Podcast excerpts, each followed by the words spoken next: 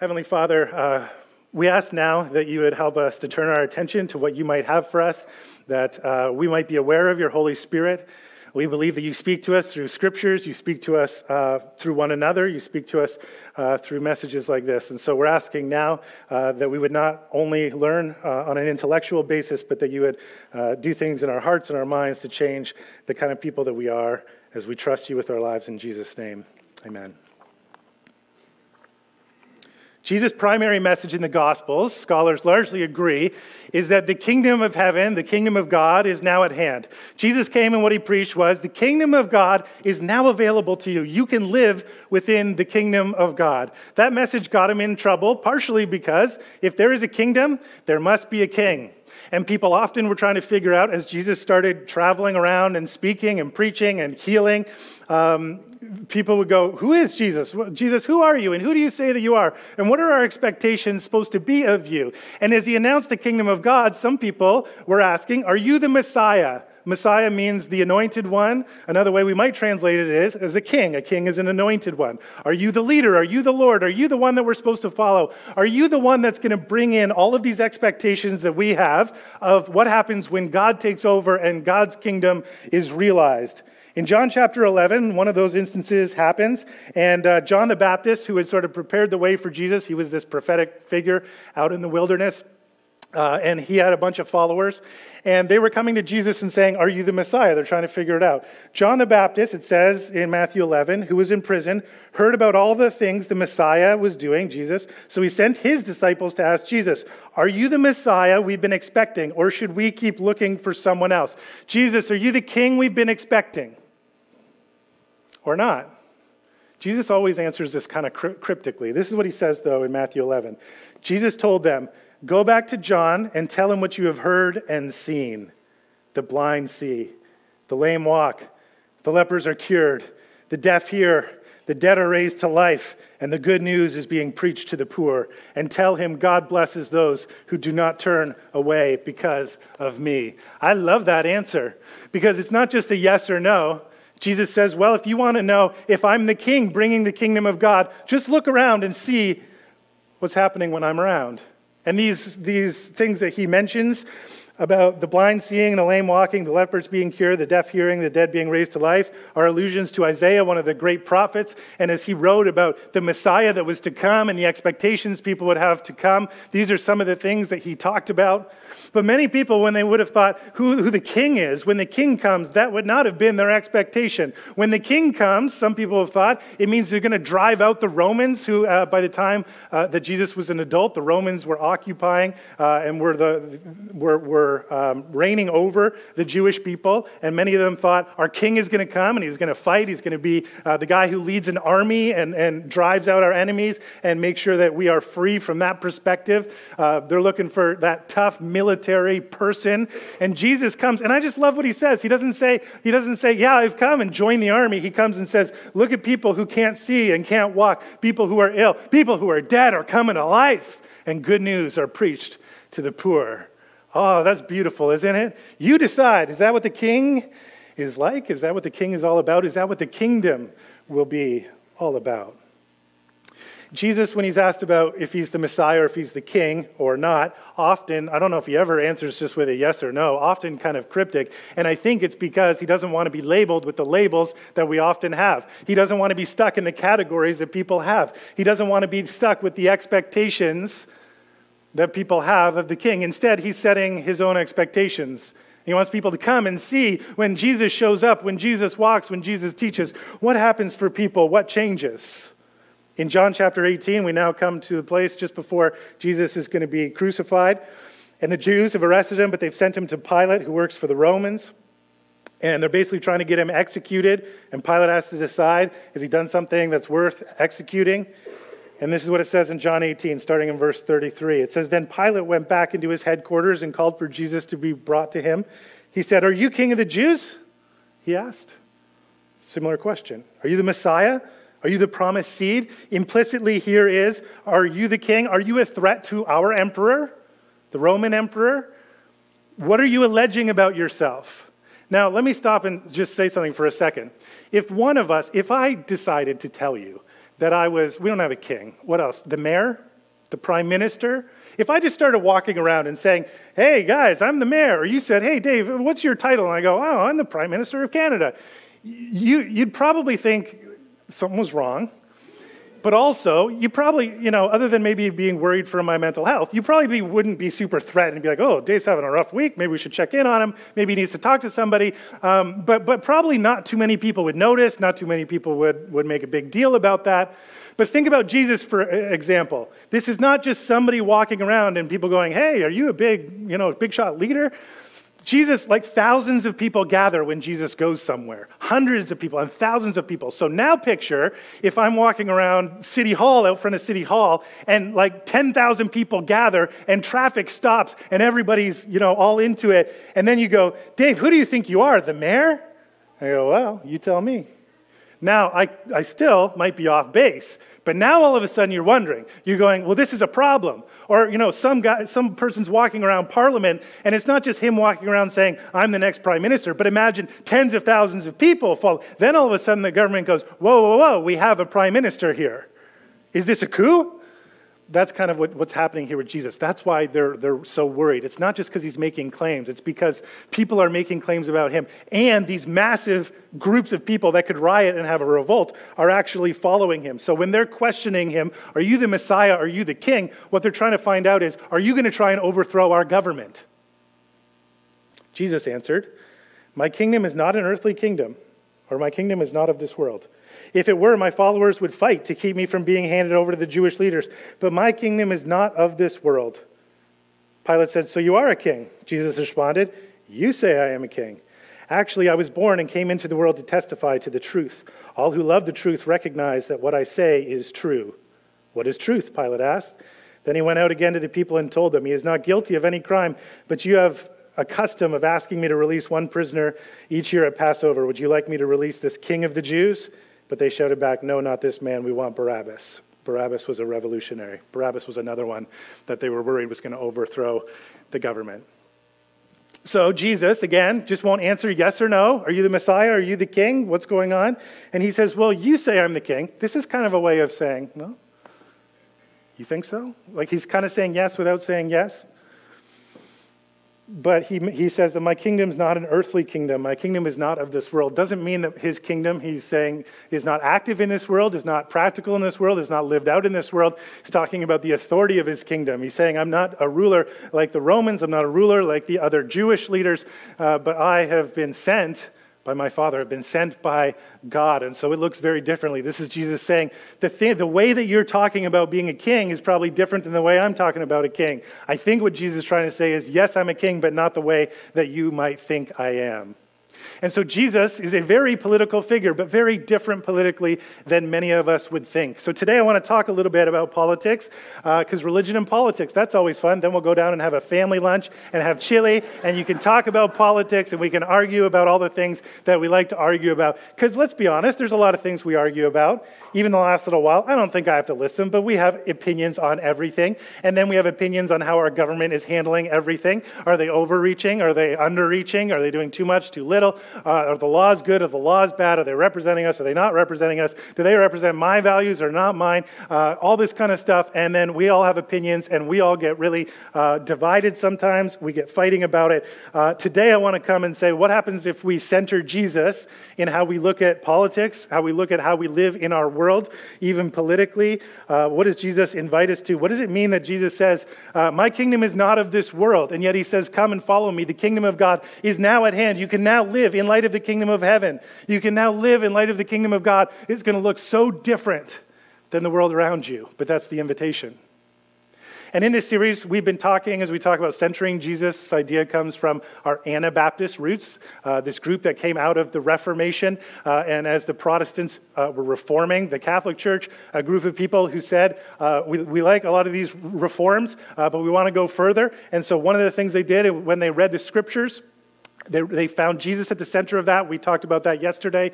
And they took very seriously how Jesus called them to live and his, uh, his invitation to follow him. And one of the things that they saw is when they read about the kingdom of God, the kingdom of heaven, how Jesus was calling them to live, the early Anabaptists said, this is so different from how our government acts. And they would see that oftentimes the church, big capital C church collectively, uh, when the church gets too aligned with one political movement, with one political ideology, that what happens is over time, the church starts to look more like that political party or, uh, or, or those other things. And the message of Jesus gets co-opted for the message of someone else. And so uh, many of our Anabaptist ancestors, foreparents, would say, uh, we don't want any part of politics. They separated themselves entirely. They said, we don't believe that we could run or be part, uh, run or uh, uh, be part of the office of politics, that there's just too many conflicts of interest, that you're put into too many places where you either have to do what's good for uh, your nation or, or certain peoples or your political party, or you have to choose to follow Jesus, and that there's just too many conflicts. And so many of them said, we're just going to bow out of that process and be away from that conflict so that our number one allegiance can always be Jesus, and we're not encumbered by following some kind of political party or ideology. Some of them, even today, some Anabaptists would say that means in a culture like ours, in a democracy, some of them would say we don't even vote because we're so committed to the kingdom of God that that's not our, that's not our priority. That's not where we're going to put our energy. Now, there's certainly other Anabaptists who'd be informed by this and maybe not take uh, such drastic measures. They might say uh, there's certain part of our political world where we can participate and maybe do good from the inside. Uh, we're in a democracy, which is a lot better than other forms of government. And so if we have a say, we might as well use that say and vote our conscience, uh, even if we don't completely agree with one Uh, only one political party. Um, and so there is a bit of a range of response in there.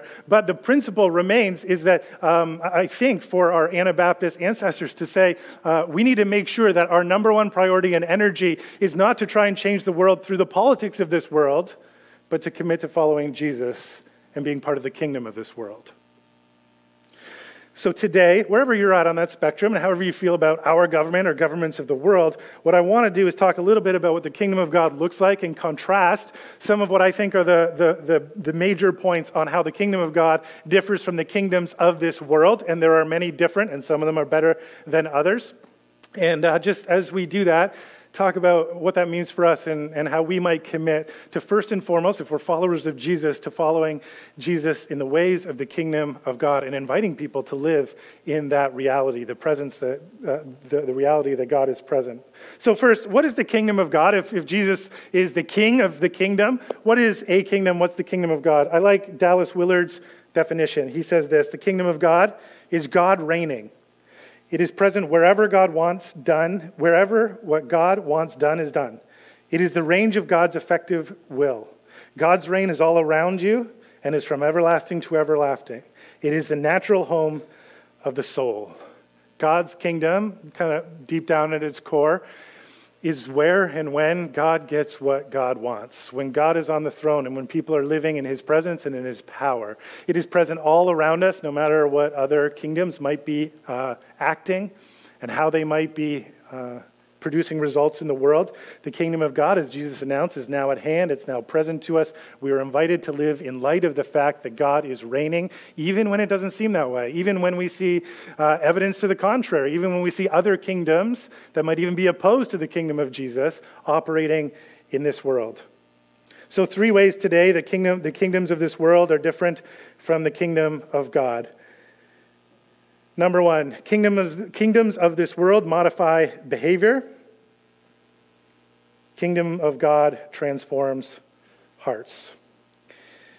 We have laws in our country, in our province, in our city. Uh, our government tells us things that we can do and things that we can't do. Some of those laws are really good. Some of those laws, probably, we have different opinions, but we think could be better. Over the last number of decades, sometimes you see, especially in the Western world, Christian people, um, uh, at least a section of Christian people, who have spent a lot of energy complaining that the laws are becoming less Christian or less um, representative of their views. And again, our Anabaptist uh, ancestors would say, uh, that may be true, and the laws uh, might be better or worse, and you might find yourself uh, more in the majority in your culture or less in the majority. You might find that change.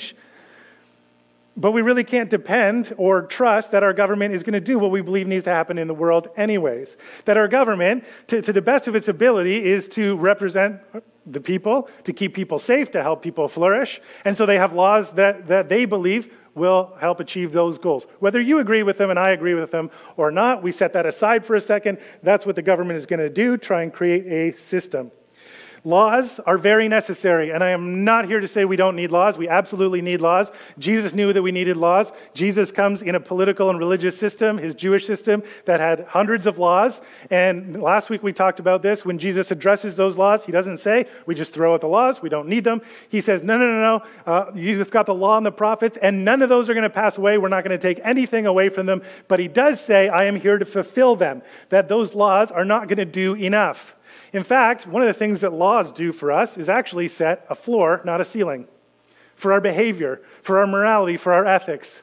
Here's what you do. Here's the level you have to get to in order to be legal, in order not to go to jail or get a ticket or be fined. You've got to get to this threshold. What Jesus does in Matthew chapter five, which we'll look at in a second, is say you might be looking for the floor. What do I have to do to not get in trouble? What do I have to do to follow the law? What do I have to do to be left alone and to be okay? But Jesus will then take it further and said, you're not going, it's not that you go too far, you're not going far enough. He's going to teach us what Jesus' law is, which is to love. And guess what? Love doesn't say, what's the minimum I have to do to get by? Love says, what's the maximum I can do to express how much I love you, how much I care for you, how much I want to protect you. And so Jesus doesn't go, oh, laws are not important. He says, actually, if you're depending on the law, and he's talking about the Jewish law, it's not going to be enough. It's not that it's not necessary, because we all need the floor. We all need some basic things that keep us from killing each other, that keep us from whatever, to start teaching us what's right from wrong, the basics of that. But Jesus would tell us that that's not enough. So kingdoms of this world typically will have laws. Some of them, some kingdoms in this world have been very heavy-handed, very violent, um, dictators, you know, these kind of, this is how you must live and you must follow, or else, and it's just, you know, an extremely harsh way of living. But they try and modify behavior. This is what we agree as a society, the boundaries that we have to live in for what we do. But the kingdom of God says we actually want to go further, and in the presence of God, we want him, to allow him to transform our hearts. So here's an example, Matthew chapter five. This is part of the uh, antitheses we talked about last week, where Jesus says, you have heard it said, and then he, he quotes something from his Bible, or a common interpretation of his Bible, and then he gives something new. He goes further. So this one, Matthew chapter five, twenty-seven, he says, you have heard the commandment that says you must not commit adultery. That's a, that's kind of a floor level. We don't, don't commit adultery. It's part of our, our laws in marriage. Now in marriage, it, that's not your ultimate goal, right? But you definitely want to be above that goal. So Jesus is going to push further. So this is the law. And you can say, I'm fine, as, you know, in that whole realm. As long as I don't commit adultery, I'm fine and everything's good. But you could still have a very poor marriage. You could have a very poor view of sex. So he continues and he says, but I say, anyone who looks at a woman, he's talking primarily obviously to men here, with lust has already committed adultery with her in his heart. So if your eye, even your good eye, causes you to lust, gouge it out and throw it away. It is better for you to lose one part of your body than your whole body to be thrown into hell. And if your hand, even your stronger hand, causes you to sin, cut it off and throw it away. It is better for you to lose one part of your body than for your whole body to be thrown into hell. This is torture for our youth group, right? You throw these things out. Oh, sorry, youth pastors. But Jesus goes super hard. I remember I was studying this. I was actually writing a thesis on this passage when I was in school, the whole antitheses section. And I got to this passage. I was writing on it. Every week I would meet with my professor who was supervising. And I remember we're talking through this.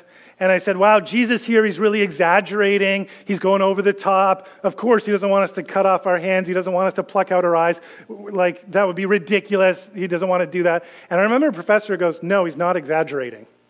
And then he didn't say anything else. Like, that was it. I remember I walked away. I was like, what do you mean he's not exaggerating? Jesus wants to gouge out our eyes and cut off if we lust. And that's like, how could anybody live up to that standard all the time? And then, you know, what would happen if people followed that? That's ridiculous. And he was smart because he just, he wasn't going to give me the key to this. But the key is right there. If you read it in, in verse twenty-eight, Jesus tells us what the problem is. He, he doesn't say the problem is your eye. He says, if the problem was your eye, you should gouge it out because this is a serious problem. If the problem was your hand, you should cut it off because it's a serious problem. But really, those are not the problem. Verse eight tells us what the pro- twenty-eight tells us what the problem is. I say anyone who even looks at a woman with lust has already committed adultery with her in his heart. What is it that we need? To follow more rules? To cut off our hand, to gouge out our eyes? No, we need a new heart. We need God to transform how we think. We need to trans, be transformed in our inner being, in our inner wills. We need to allow God to, to come inside of us to the place where we think about other people and how we think about other people and whether or not they're an object for us or whether or not there's something deeper. For us to, to rethink how we think about sex and what that's all about. And that it's not just something that's selfish. It's something that's supposed to be in this deep and powerful relationship of commitment. You need a new heart. So the kingdoms of this world might give us these rules. Don't do this, don't do this, don't do this. That's good, as far as it takes you. And we might lobby our government and wish and put a lot of energy into the laws that we think will represent our beliefs. And we might get it, but we might not. But what if instead of putting all of our energy there, we just asked ourselves, what are my laws? What are my ethics? Am I allowing God to transform my view of sex? You don't like uh, a certain government and their view of the economy, their economic practices, okay? There's laws about how all that works. What's your economic practices? Are you allowing God to transform how you think about your money and your stuff? Is it available to other people? Is it available for God's kingdom? Are you letting generosity work through who you are to people who are in need, to God's purposes? Your relationships and forgiveness. I mean, all of this. There are laws that can modify your behavior, but Jesus wants us to allow God to change or transform our hearts. Love does what law can't. Love picks up where laws leave off. And it's not that we say, great, we should just all be lawless. Doesn't matter. Nope. Jesus says, no more loopholes. We're actually going further. We're going deeper into the heart of God. And we need transformation, not just behavior modification. Okay, number two. We'll go quicker. Um, kingdoms of this world are tribal, where the kingdom of God is universal. This is funny to say. We live in a very multicultural place in the G T A. Uh, if you go to school at McMaster University, the entire world is here. Uh, we have people from, from every nation, every continent have come into this part of the world. We're very multicultural. Our culture is very multicultural. We very much talk about being universal and accepting everyone. And yet we find ourselves being very tribal, don't we? We still find ourselves finding the people who are like us and think like us and believe like us and um, act like us. We still find ourselves lining up as people on the left politically or on the right politically. We still find ourselves saying, oh, uh, if you agree with me, we'll be happy, but demonizing people who disagree with us. Pick your issue. Pick your, you know, the masks and the vaccines and what the government is doing about this and that. Uh, economics, taxes, social programs. I mean, just go through all of them. We still line up in our little tribes of what we think and what we believe and how we act. We still find our ways to be with people like us and, unfortunately, demonize people who are not like us. Revelation seven nine, when there's this picture of the kingdom all coming together, says in this vision, after I saw a vast crowd too great to count from every nation and tribe and people and language standing in front of the throne and before the Lamb. They were clothed in white robes and held palm branches in their hands. People from all over speaking all different languages. The reality is, whether we like it or not in our world, um, many people are very nationalistic. I think we're very fortunate to be in Canada, to be in the place that where we are. But the way that uh, nations in our world protect themselves is to wage war against others. In Jesus' kingdom, we say we're all family, that we're all coming together one day, that now we should be living that out, that the us versus them, that the waging war of those boundaries, there needs to be an alternative to that, an alternative society. People who say there must be a better way, there must be something different. Ephesians two fourteen, so much of the New Testament, in light of this teaching of Jesus, that, that Jew and non-Jew are coming together, so much of the New Testament is trying to figure out how people who are Jewish and follow their laws and have, you know, all their culture and all their boundaries come together with people that don't.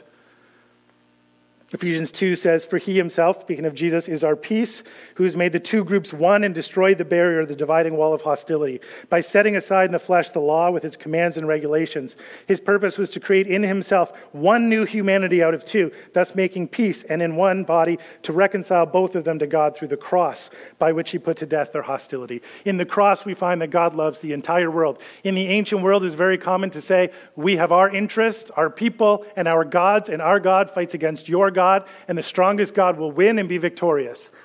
The good news of Jesus is there's one God who loves all people from all nations with all languages, and we come together as one humanity together. Our interests are our interests, not just mine versus yours. Third thing, most kingdoms of this world exercise power over, but the kingdom of God is power under. As I referenced, most kingdoms uh, in this world, the way that they get what they want, protect what they want, is through violence, through the sword, sometimes through coercion. Again, I'm actually of the opinion that in Canada, uh, we have, as far as kingdoms of this world go, uh, we're ahead of so many places and so many places in history. We should be grateful for that in many ways. Doesn't mean it's perfect. Doesn't mean there's ways we wish it wasn't better. Uh, but certainly there have been very many, very violent regimes, um, both internally and externally. But the way that the kingdoms of this world operate is power over people, is strong people, rich people, powerful people, mandating or dictating how the system works, and everybody else either following in line or not. But Jesus brings a completely different new way of things. No threats, no judgment, no shame, no social presence, but rather the Holy Spirit working in people's hearts to bring about transformation that results in a Christ-like love. Here's what I would say if I was going to wrap up all together. Christians are not called to be more conservative or more liberal, but more Christ-like. As followers of Jesus, we are not called to align with a political party. If you think that Jesus aligns with your political party one hundred percent, you're probably following your political party more than you're following Jesus. That Jesus says, I am creating an alternate society. The kingdom of God is now at hand. It's now available. Sometimes might that look more conservative? Yes. Sometimes make it more liberal? Yes. Sometimes might it more be down the center? Yes. Although, by the way, when I say not liberal or, or conservative, I don't mean just line up in the center. I mean line up with Christ.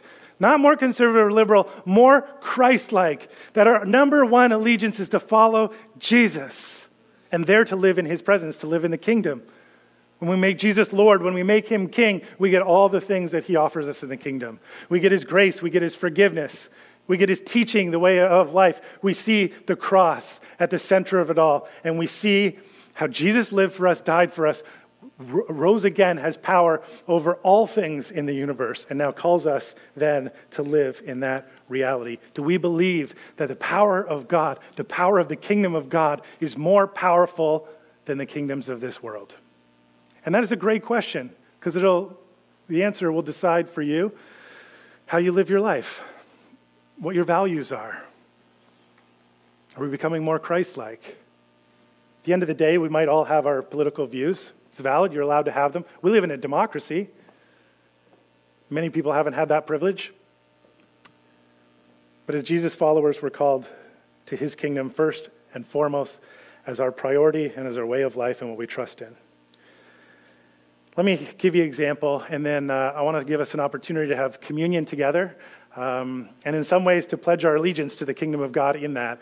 Uh, This is the politics of Jesus that I'm going to talk about, the way of Jesus, the power under, the power to serve, uh, not to coerce, the power to love sacrificially, uh, not just to top-down, heavy-handed, tell people how they must live.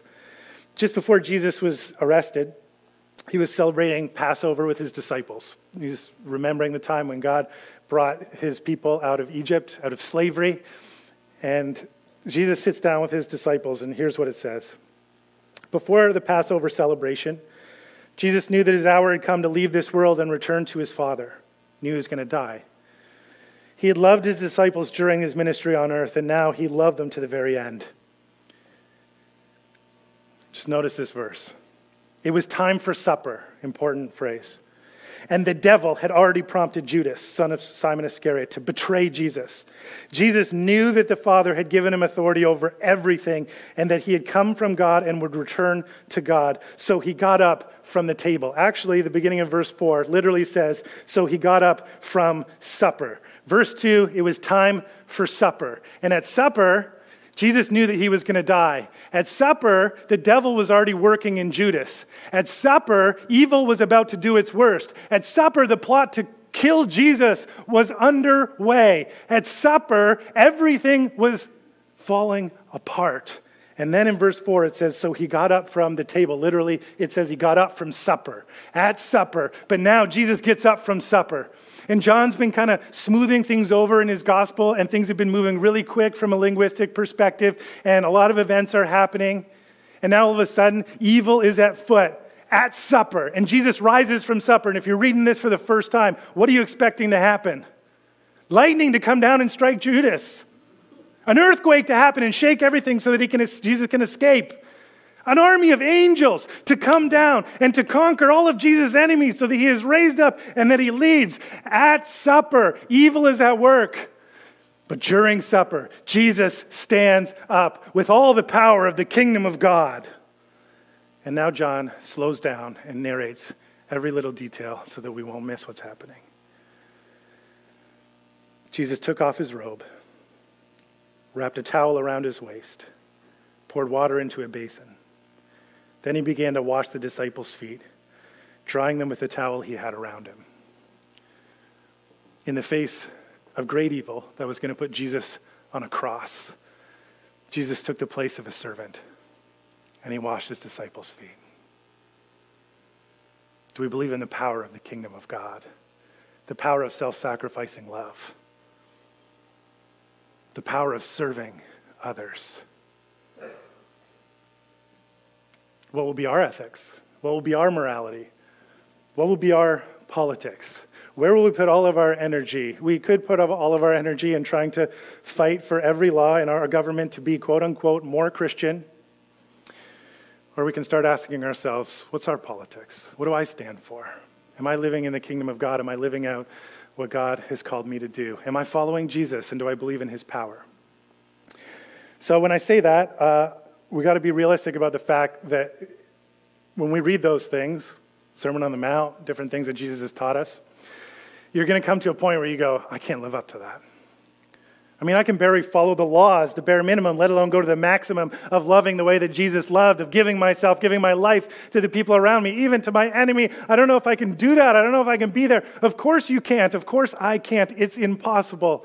But in the kingdom of God, we receive grace. And what Jesus was doing when he celebrated the Passover supper, he gave his disciples bread. He broke it. He gave it to them. And he said, this is my body. I'm going to feed you. I'm going to give you everything you need for what I'm calling you to do. I'm going to give you the strength to do it. He will tell them that he's going to give them his spirit to empower them, to transform them, that they can depend on the Spirit of God to live in the kingdom of God. And then he would give them wine, and he would say, this wine, this is the cup of the covenant, my covenant of forgiveness. Of course you can't live up to this, but when you come into the kingdom, you get grace. You get forgiveness. You get reconciliation. I'll pour out my blood. I'll give you everything to show that you are welcome into this kingdom. You can live into my kingdom, even when you don't live up to my kingdom. So uh, in the chair in front of you, there's a little cup, a little package like this. If you want to grab it now, we're just going to take a minute. Um,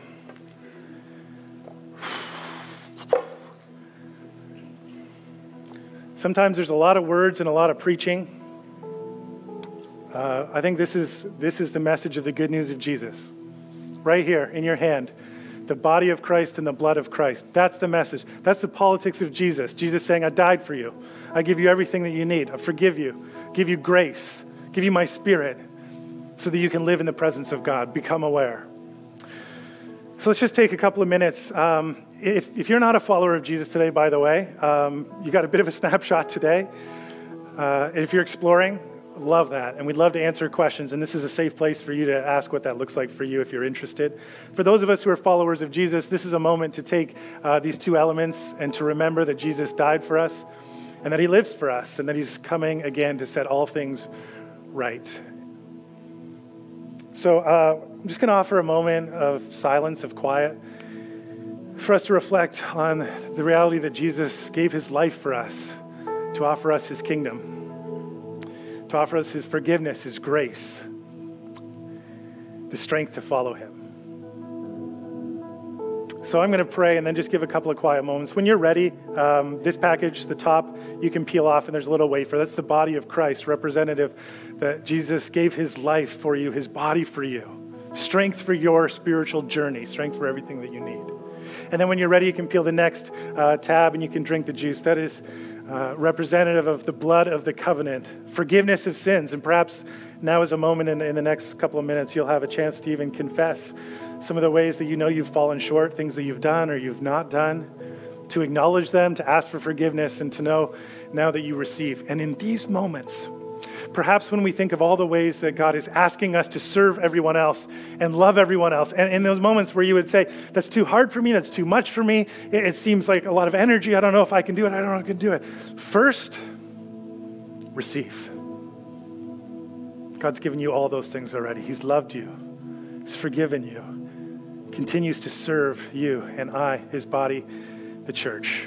And so just a, a minute or so of, of quiet. When you're ready, go ahead, partake in the body and the blood.